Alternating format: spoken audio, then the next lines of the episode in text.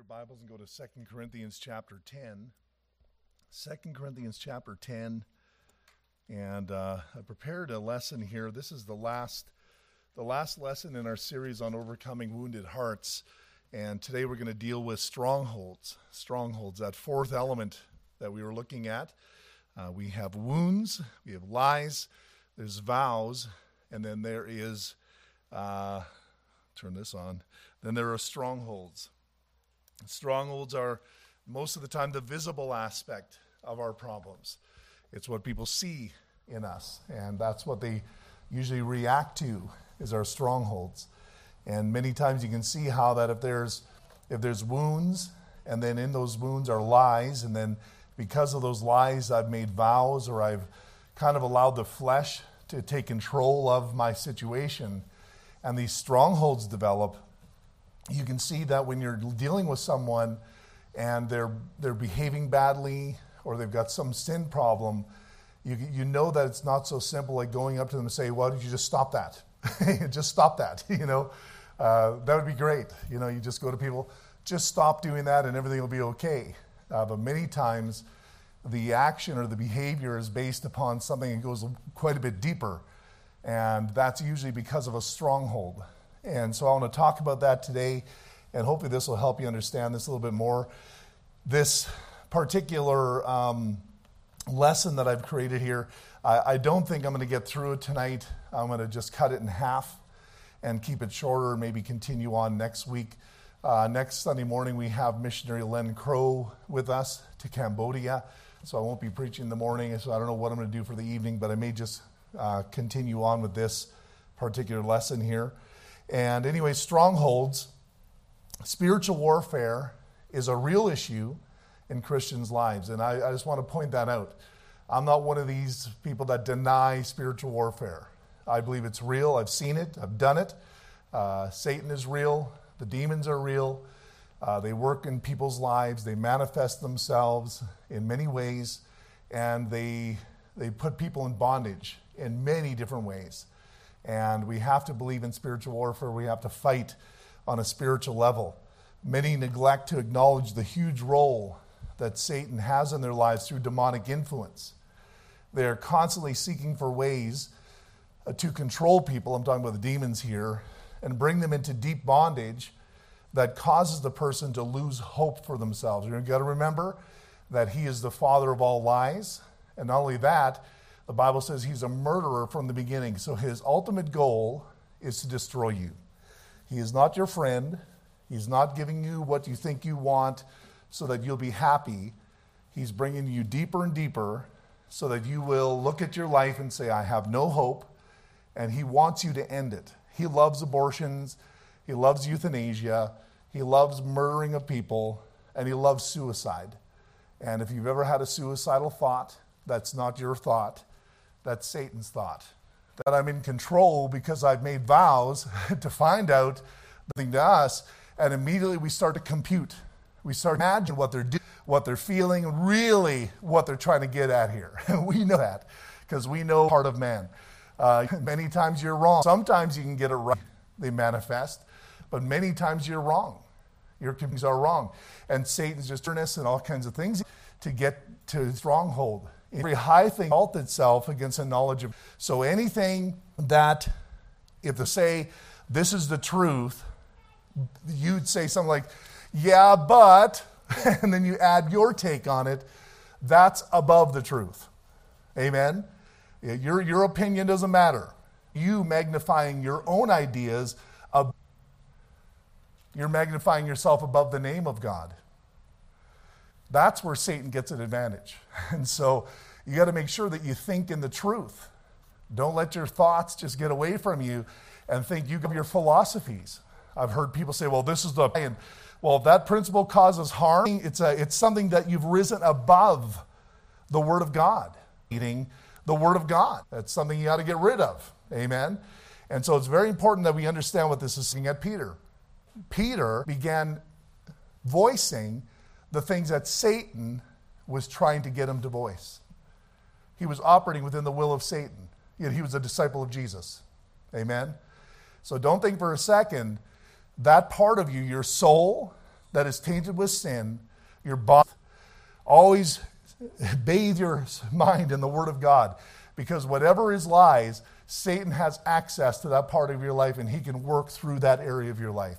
Lies are his territory, darkness is his domain.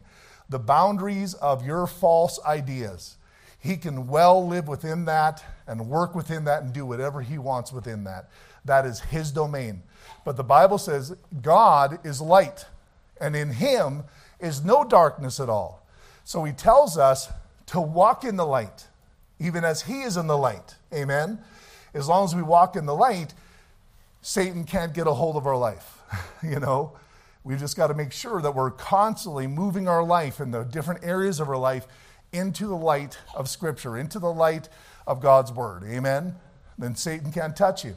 But if you got these areas where Satan, where, where you're walking in darkness, that's where Satan will work in your life. That's where the strongholds will be developed. That's where the damage will be done. All right? And so, anyways, um, this area of sin and behavior can be a fortification of Satan in our soul that cannot be defeated by the will by your willpower or your self-control. There has to be a deployment of spiritual weapons to fight this kind of warfare. You're not going to say well i'm just going to pull my bootstraps up and we'll win this way. You've never had the strength to defeat this army. You never have. In fact that's been your problem all along is that we've decided in our flesh to control our situation and because of that, Satan is now in control. We entered into his domain, and now he's the one calling the shots. That's not by taking control for yourself, isn't going to bring you victory. What you need to do is turn to Christ, turn to the power of God. Finally, my brethren, be strong in the Lord and in the power of his might. Then it says, Take unto you the whole armor of God. And these things are not made by us. These pieces of armor are not you. They are actually made by God Himself. Amen. They're not made of the flesh, they're not carnal. You can't put them on by pulling up your bootstraps. Amen. You put them on by submission and yielding and humility. That's how you do it. If you're unsubmissive in your life, you will, you will have the devil walk right over you. It's through humility that grace pours into your soul. It's through uh, a submissive mind and heart to God that Satan can't. he doesn't even know what to do with that. He can't touch it. But through your unsubmissiveness, that's where he's got a hold. Where we are bucking God, bucking the things of God. That's where Satan fights us. Amen. So you want to beat this thing, this isn't about you and your willpower and your self control, and I'm going to do this, and I don't need any help, and so forth. You need help, and you need far more help than you think you do. Amen. It has to be overcome through spiritual means, and you got to do it by turning your heart to God. So, number one, Christians can surrender ground to Satan. It can happen. Ephesians 4:27 we have the warning neither give place to the devil. The word place there is the Greek word topos, the same word they use in the map topography. It's talking about a piece of real estate. So when you you can actually give a piece of your real estate over to Satan. And he can have that. He can possess that and he can operate within that piece of real estate. So there's certain areas of our life we give over, we give ground in, and we give him permission to come in and take control of that area of our life. Even though we're not saying it, but that's what's happening. We're giving place. In that passage, it's talking about all kinds of things. It's talking about anger, it's talking about uh, uh, our words, the, the things that we talk about, and so forth. And talks about stealing and sinful things like that. All kinds of things like that can open up the door to give ground to Satan in your life. A Christian cannot be owned by the devil. I want you to know that. Amen. We talk about demon possession, and we get really, many times I find it really distracts the real, the real help that we need is we get caught up on this thing. Well, are you saying a Christian can be possessed? Well, number one, uh, if you're bought by the blood of Jesus, you're already possessed by God. Amen. But another thing you need to understand is that even though you're possessed by God, you've got a sinful soul. and your body is filthy. It desires things that it ought not desire. Your flesh principle in you is an ungodly thing. And so those parts of you are connected to this world. They're connected to Satan's spiritual domain. Amen. So even though my spirit has been made alive, even though he possesses me and he's inside of me and he indwells me, that doesn't mean he's controlling my mind. Because in the scriptures, it tells us that we need to make choices as to whether God is going to renew our mind or not. It doesn't happen automatically, it's based upon our submission. Amen. So when we submit to truth, that's when our mind becomes purified. You know, uh, what is the word I'm looking at? The verse I'm looking for here. How shall a young man cleanse his way? By taking heed thereto, according to thy word. You're not going to have a clean way without making a decision. and it's not automatic. We're not, we're not uh, Calvin, Calvinist Christians here, you know, where, oh, it's just automatic. God will make you what, the, well, in the end, ultimately, sure. When Jesus Christ comes again, we're all, we're all going to hit the finish line at the same time. Amen. But that's not what we're concerned about right now. We're concerned about this time right now when we still have a soul that has that sin principle in it, and we still have this body that we need to shed, but it's not going to be shed just yet. Amen? This is the time we need that help. Over there, I'm not concerned about the resurrection day. That's all taken care of. Amen? This is where I need to make choices. That choice has already been made when I got saved. That's happening. It was guaranteed because I made a decision to receive Christ as my Savior. But now, in this particular time of my life, in this progressive sanctification process, I need to make decisions and take heed to the scripture. I need to gird up the loins of my mind. I need to renew my thinking so that God can control me more and more and manifest his life through me. Amen. That's a choice. That's a faith choice. And that's why we get rewarded for it. Amen. If it was automatic, why would he give rewards?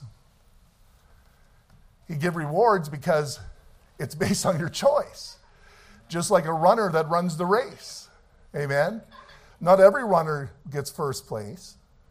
Some conk out after, you know, half the half the trip. Why is that? Well, they didn't take seriously the choices they needed to make. Right? Or maybe some took shortcuts. They got disqualified, right? And so we need to understand that Uh, just like a runner is, is striving towards a mastery of, of winning that prize, is the same way that we as Christians need to make choices every day on how the Lord changes our mind and heart. Amen? Because we have this sin principle in us that if we neglect it, just the same way a runner would, be, would neglect his body, what would happen if he'd stop training and eat potato chips? you know what I mean? I guarantee you he wouldn't get very far in the next race. And that's what the Lord wants to see from us. Amen. He wants us to train ourselves, discipline. That's what a disciple is. The word disciple comes from discipline. Amen. So we have to make choices to become like the master and be a pupil, a learner from the master. All right? And so I'm just saying this because I need you to understand I don't want to give you this idea that Satan can possess a Christian because we know that we're already bought and paid for. But what he can do is through our permission, he can control your thoughts, your, your feelings, and your actions, and even the words you say. I'm convinced when our language becomes filthy, it's demonic. That's demonic. That, that's just not in us to do if we're born again. that is Satan influencing you. Amen? Especially if you're allowing influences into your life, where you're listening to it a lot, or you're hanging around people that are doing it a lot. You will allow that into your heart, and it will come out of your mouth. What, what's in a man will come out of the man. Amen.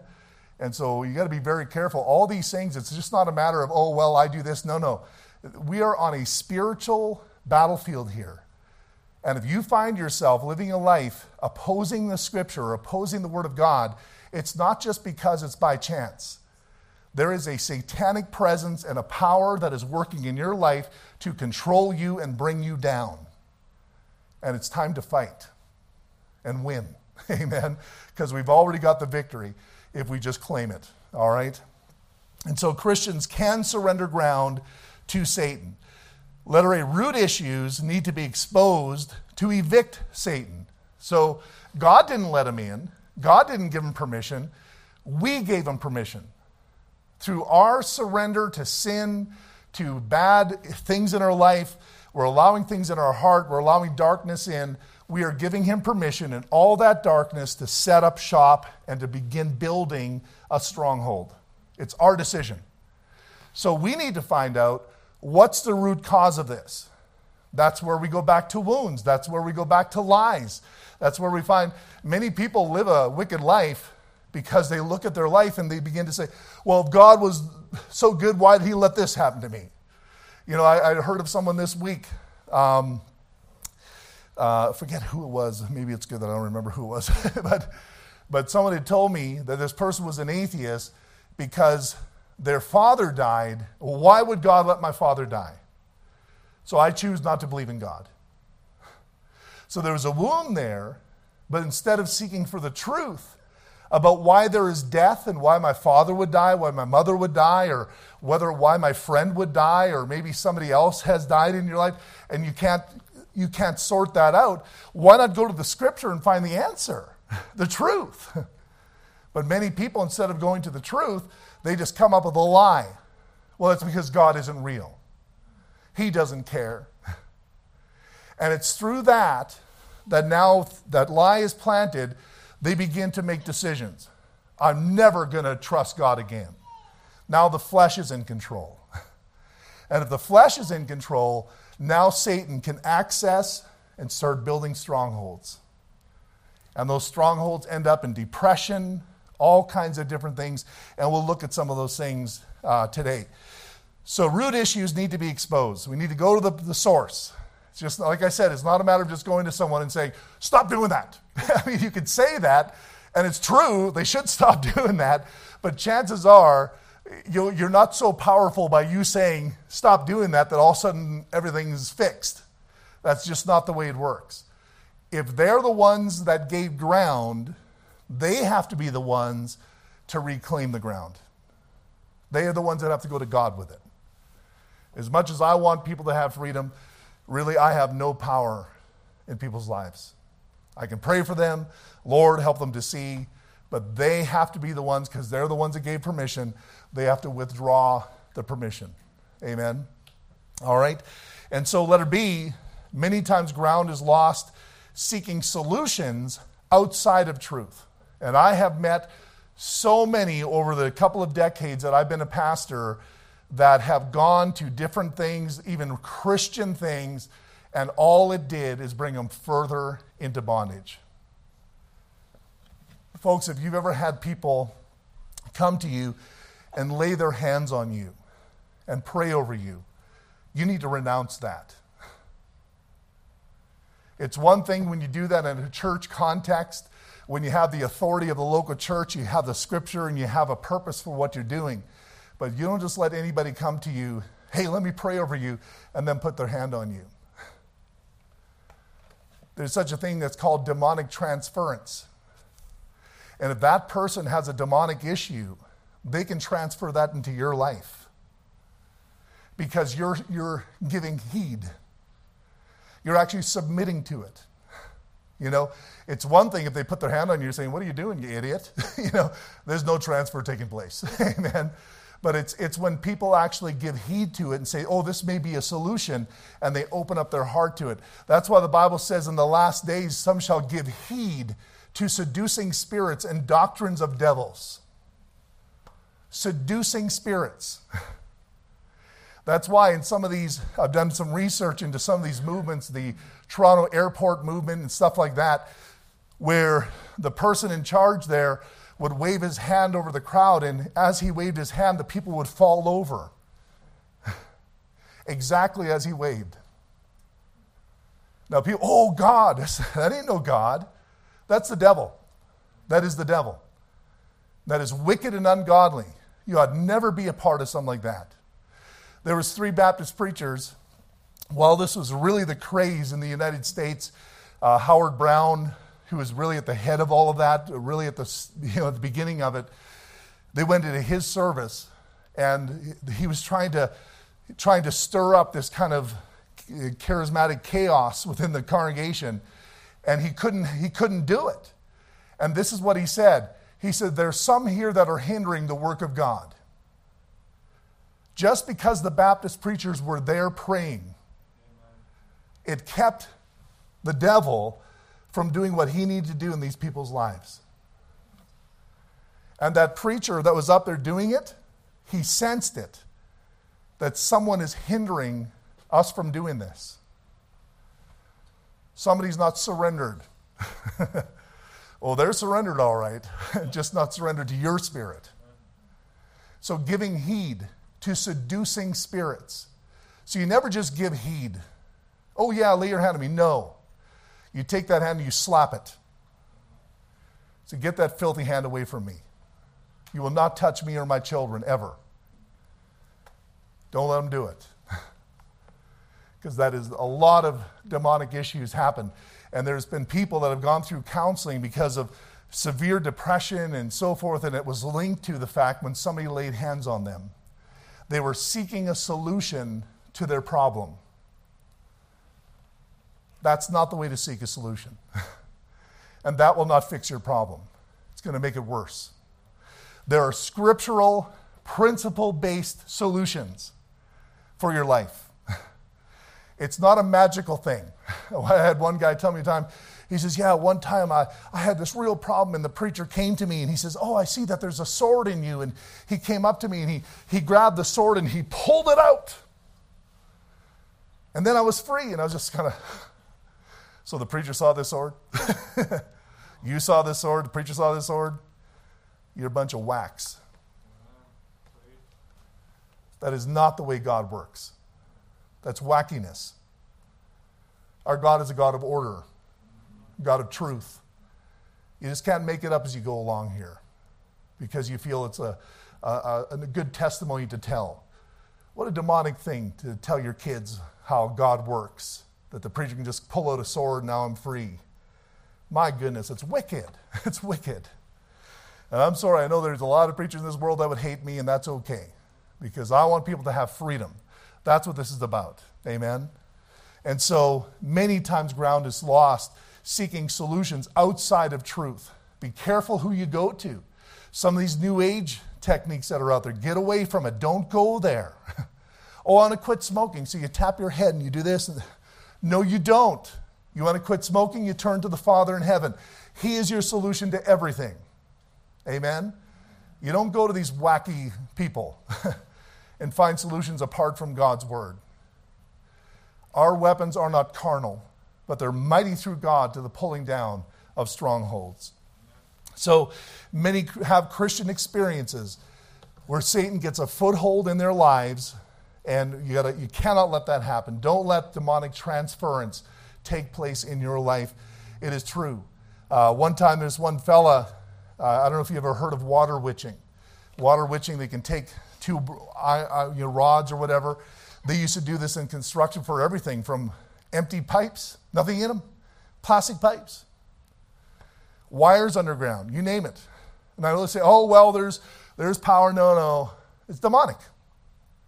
You don't find water by witching. There's a reason why it's called witching. Amen. It's not scriptural. And so the one guy tried doing it. He said, Well, I can't do it. And he says, Hold on there. He goes like this puts his hands on him, backs off, and then he could do it. Now, you tell me the power behind that, the science. It's called transference, it's real. You don't let people lay their hands on you to accomplish something that you're looking to accomplish. Amen? That's craziness. protect your homes, protect yourself. Uh, so it's a, it's a real issue Never allow anybody to place their hands on you. Uh, number two, a stronghold is an area of life where the believer cannot live with joy and peace. You can't have joy and peace there. If you have a stronghold in your life, it may not be drugs, it may not be alcohol, it may not be pornography, it may not be other things that it could be very simple things. But whatever it is that's keeping you from experiencing joy and peace in your life, that is a stronghold. So it's up to you to figure out what that is. Satan doesn't, he's not saying, oh, I only torture people this way. He'll torture you anyway. Any way that he can get in, he's going to get in. Amen? So you have to be discerning as to where is it, what part of my life am I not experiencing peace in? Why, do I, why am I always upset? Why am I always agitated? you know? Well, you need to find that answer. This is spiritual warfare. And there's probably a stronghold that's been developed there, and you need to find out where the core of that is, and you need to have that rooted out so you can be free. So I'm going to spend the rest of this time looking at characteristics of strongholds, and then we'll get to the rest of this uh, next week. So, what are some characteristics? Number one, compulsion. Compulsion is a very strong urge to do something, a force that makes someone do something it gets very, it can get very strong with certain people. That's why you hear it on the news all the time. Well, you know, I didn't really want to do, but the, it, this power made me do it. It was such a deep stronghold in this person's life that Satan had control over his actions, and it was a compulsion. He couldn't find any way not to do what he was going to do. So, any type of mentality like that tells you that you have a stronghold in that area where you feel compul- compulsed all the time and have a compulsion to do things. Number two is restlessness. There's a lack of peace. You cannot sit in quiet with your own thoughts too long. That's why many people put the earbuds in, they put the music on, they put the TV, have the TV running 24 7. They're trying to fill up their mind, but really, what they're really doing is trying to, uh, trying to somehow uh, get, get the voices or the ideas that are in the mind. They're trying to quiet them down or at least distract themselves from that restlessness that's in them. So they get busy in their mind, you know. Folks, you need to make sure, and you should at least try it every week or, or even every day in your Bible time. Put everything away, your phones, everything, and just go and be quiet somewhere. Well, I just can't sit still. well, that's a problem. That's a problem because uh, you need to sit still. In fact, Mary, when she went to Jesus, she sat still at the feet of Jesus. That's a way that she learned. And if you can't sit still, you're not going to grow. You're not going to grow. And Satan wants you to be all distracted so you can't learn the principles of Scripture, so you can't grow in the faith, so you can't have grace in your life. He's going to try to get you all restless where I can't ever sit still. That's not a part of your character, it's not a part of your personality. It's a part of the character you've allowed because of your stronghold. That isn't who you are. Well, this is the kind of person I am. No, you're just trying to, the devil's trying to twist your identity, trying to make you think that that's a part of your person. It's not. Part, very few of us know exactly the person that we really are. Do you understand that? It's only as we allow the Lord to change our minds purify our thinking, that the new creature emerges. But many of us have the cloud over us, the distractions, the, you know, the stuff in our minds that keep that new man from surfacing and showing himself. That new man is a great soul winner. That new man loves people to death. Amen. That new man is faithful to God in all things. It, he is. That new man is powerful and he's bold.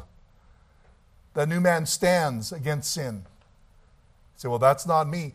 Oh, that is you, but that's you emerging. And whatever's keeping you from emerging, you need to get rid of it. Amen. You need to deal with it. And many times it is strongholds. Now, I'm not saying every person has the same personality dynamics. We're all either very aggressive or, you know, we have different dynamics. Some of us are quieter, some of us are more are louder, but all I know is every one of us are soul winners in our own way. Every one of us will love the church. The new man would do nothing to hurt this assembly. So if you're hurting the assembly, it's not the new man. It's the old one. Amen. You just nail that down. I wish you'd be able to convince people of that truth. Amen. Number three, hopelessness.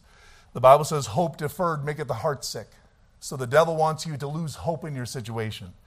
If he can do that, then your heart becomes sick. That's when depression sets in. And you go to the doctor, they'll give you pills and you'll be just okay, healed. Right? I'm sorry, I don't believe that. I believe it just numbs you. That's all. But nothing is dealt with the hopelessness. Nothing is dealt with the core issues. It's just a, a satanic way of keeping you locked up and keeping that new man under the wraps, not being able to emerge. Amen? There's addictions. We turn to alcohol, drugs to feel better. Um, but this leads to, uh, to an addiction to the feeling of it. It is a pseudo peace that does not last and brings you deeper into despair. Whether it's marijuana, whether it's prescription medicine, I don't care what you call it, get it out of your life. I mean, if you need prescription for a disease, I know that. But I'm talking about many people use prescription to get high. Pain medication to numb themselves. Addictions. Get rid of it. you don't need it, it's wrong. And it's keeping you from being everything God wants you to be. And you're going to meet God one day. you're going to look at Jesus in the eye. And you're going to feel very ashamed that he was never allowed to live his life through you when you could have easily had it if you just chose. Amen? Addiction. So, alcohol, drugs, folks, we're against that here. We're not for moderate drinking. We're not for uh, drinking a little bit on the weekends with friends. That is wrong. It is absolutely wrong, and it will lead you to worse things. You need to get rid of it. Well, we just do it to have some fun. Well, you can have fun many other ways without putting poison in your body. Amen. Amen. Lots of ways. Wine is a mocker, strong drink is raging, and whosoever is deceived thereby is not wise. Amen. Is not wise. It's foolishness. Number five, self deception.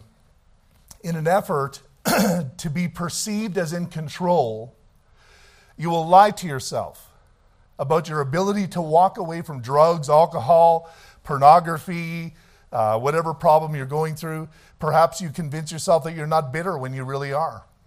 Many people that are bitter ask them, Are you bitter? They say, No, I'm not bitter. but you can see the bitterness on them. In fact, not only that, you can see it come out of their mouth. They're constantly talking negatively about somebody. Well, that's because of bitterness.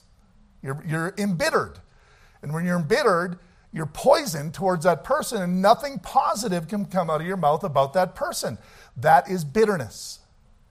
And the Bible talks about bitterness and wrath and anger and clamor and evil speaking.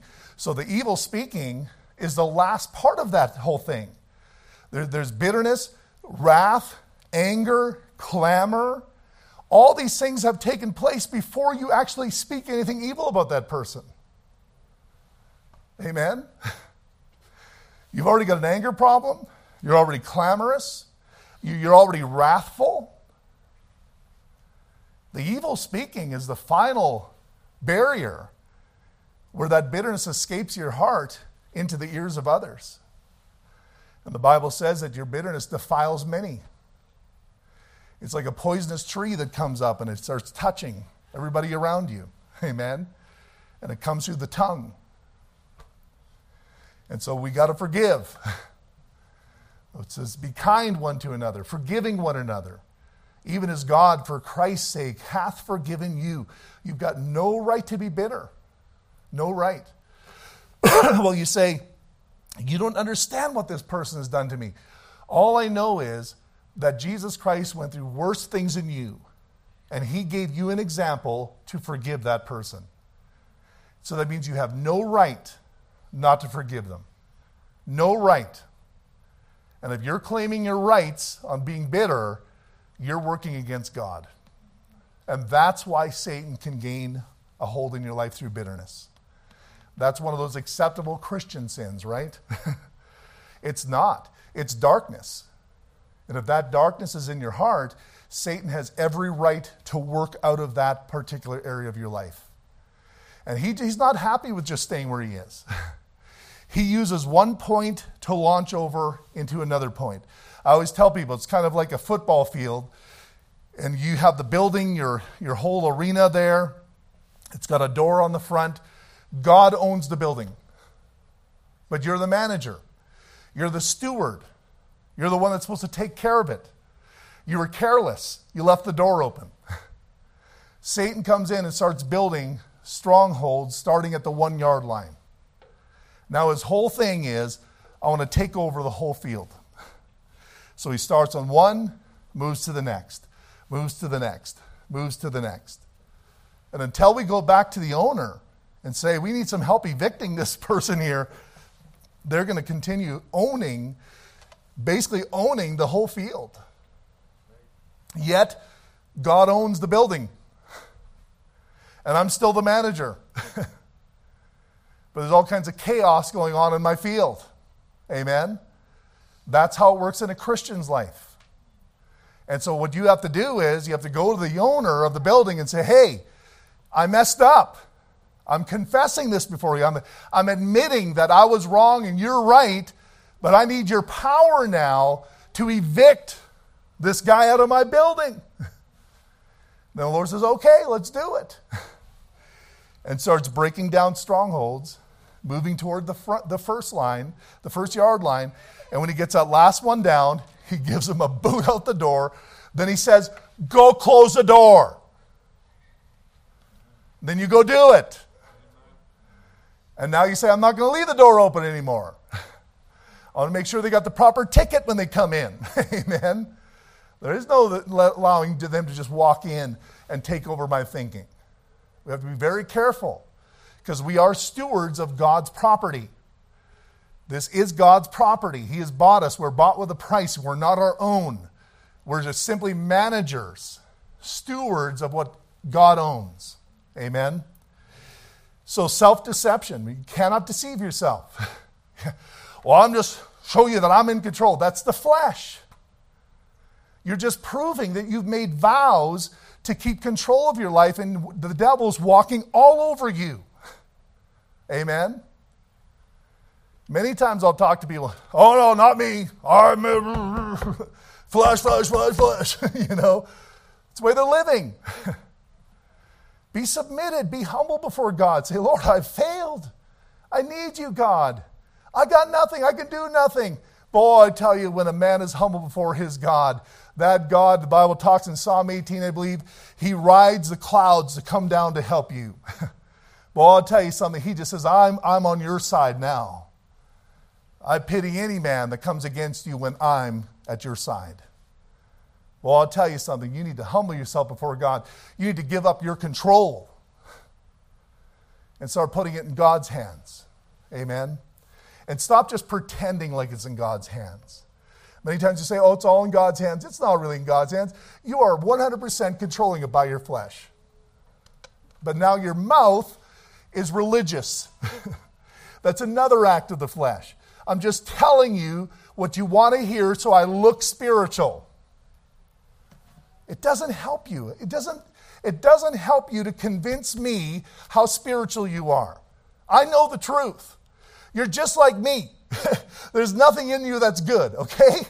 I'm convinced of that. You can try to convince me all you want that you're great. I know you're not because I'm not. And there's no man in here that is. We need God. Every breath, everything we do, we're dependent upon Him. Without Him, we are done. Amen. There's no help without God in our life. Anyways, there's also physical symptoms that can take place. You can have illnesses come out of strongholds.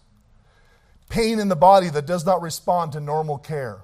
That means the doctors just can't figure it out. Voices in your head. Headaches. I, I have dealt probably three different young ladies that had severe migraines. And they went to the doctors, they went over their their diets and they did through the whole gamut of what we're allergic to and not allergic to. And it's amazing how that also we're allergic to this and they find, oh, we're not really allergic to that. And it's just like, it's all confusion. and I was able to sit down with each one of those girls at different times in my ministry experience and, and find out the root cause of what was really bothering them. One young girl, she was in her 20s, we went back to something that happened to her when she was five years old. And she had never thought about it until the time that we sat in my office talking about it. The Lord opened that, that memory up and she remembered what took place. She had so effectively blocked off that memory. But she didn't realize it was that memory that was producing all kinds of lies about herself. She was battling her whole life. She could never succeed because she thought she was stupid. And not only that, the headaches. When we finally went to the Lord and the Lord gave her freedom, as a five year old, she never had headaches again. Same thing happened with another young lady. She had migraines all the time. it was a physical manifestation. Now, folks, you may think, oh, preacher, you're just crazy. Believe what you want. I'll help who wants to be helped. You want to continue on in the way you are, you just go ahead till Jesus comes. But, folks, I know what I've experienced, I know what I've seen, and I know what Satan can do in a person's life. And health, body issues, are at the top of the list when Satan works. In fact, you look at the Apostle Paul, he sent a messenger of Satan to buffet the flesh. What that meant is there was a demonic presence that the Lord allowed daily to smite Paul, buffet him. So don't tell me that demonic presences cannot afflict your body. They can, especially if you have strongholds where you've given ground. So many times there's, I can't explain it, the doctor doesn't know. well, the doctor doesn't follow the scripture. And you're not going to get to the end of this until you deal with the root causes and evict the problem. Amen? And in all three cases, those young ladies, they stopped having headaches immediately, like that. It wasn't like a dying down over time. It was the cause of it, and when the cause was gone, the headaches were gone buried issues from the past, lies that were in their wounds, the flesh in control. But when they submitted to the Lord, the Lord pulled that all out of there and, and, and took away the power that Satan had over their, their mind, their headaches. And he could no longer do that to them because they were giving permission. You get that, amen? I hope you do. all I know is it's true. There's also emotional symptoms. Depression. Now, I understand there's postpartum depression. Uh, you have a baby, your hormones are out of whack. I know all that. Uh, my wife had uh, a thyroid problem. It was very severe when she was younger. It, it's, it's hard to get your emotions in balance. I understand all of that. There are medical things that happen in your glands and so forth that are medically induced and so forth that can be fixed through different hormones balancing. But, folks, something is going on here when these same girls that I told you about, uh, one of them came to me and said, Oh, the doctor gave me these pills. He said this was balance out my hormones.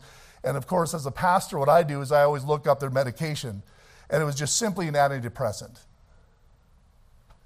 Had nothing to do with any specific hormone. It just it was the same stuff that he would give anybody that came in there that said, I don't feel happy. you know, but they called it different things. I had a couple of different girls in a short time that the doctor called the same medication two different things, whatever fit their, their problem. Folks, don't fall for it. I mean, if you need pills, I mean, that's up to you. You do what you want to do. But what I'm saying is this if you neglect the fact that there may be a root cause, you will go to your grave with that never growing the way God wants you to grow, never becoming what God wants you to be, and you'll be ashamed when you meet Christ. I'm not going to stand here as a preacher just kind of, oh, it's okay, you know, I'm not going to say anything because I don't want to ruffle feathers. I'm going to ruffle feathers. I've had people mad at me over this issue. I've had people mad at me over things that I say about this. I don't care because the ones that will listen, I've given you an opportunity to meet Christ and not be ashamed. Take it. Amen. Most preachers today they don't touch stuff like this. We don't want to rock the world. the world is messed up. I got no trust in it whatsoever. If the Lord didn't, I don't. I'm with him. Amen. You get that? Depression, anxiety. Anxiety is a feeling. Feelings are based on what you believe. If you have anxiety, it's because you believe something that's not right. There's lies buried there. Amen. Anger. Many times, anger is, is caused by some other issue in your life. There's something underneath the anger that's, that's causing the anger to, to rage. Uh, but usually there's something else. There's a bitterness or something somebody's done or a frustration about something in your life, and that causes the anger. So when you're dealing with, oh, I got an anger problem, well, your problem isn't the anger problem. Your problem is whatever's underneath that anger. If you deal with what's underneath it, the anger would be gone. Amen? So you can spend your whole time focusing on the anger, or you can get to the root of the problem. And then there's shame. Many people live in shame as well about their life, their past, things they've done. And they continue on in that shame, never experiencing the true forgiveness that God has for them. And folks, I understand there's times where I'm sitting there and the Lord will remind me of something. I'll say, Oh, Lord, how you can use me, I just don't understand it. But I always catch myself and say, Lord, but I'm sure grateful that you forgave me.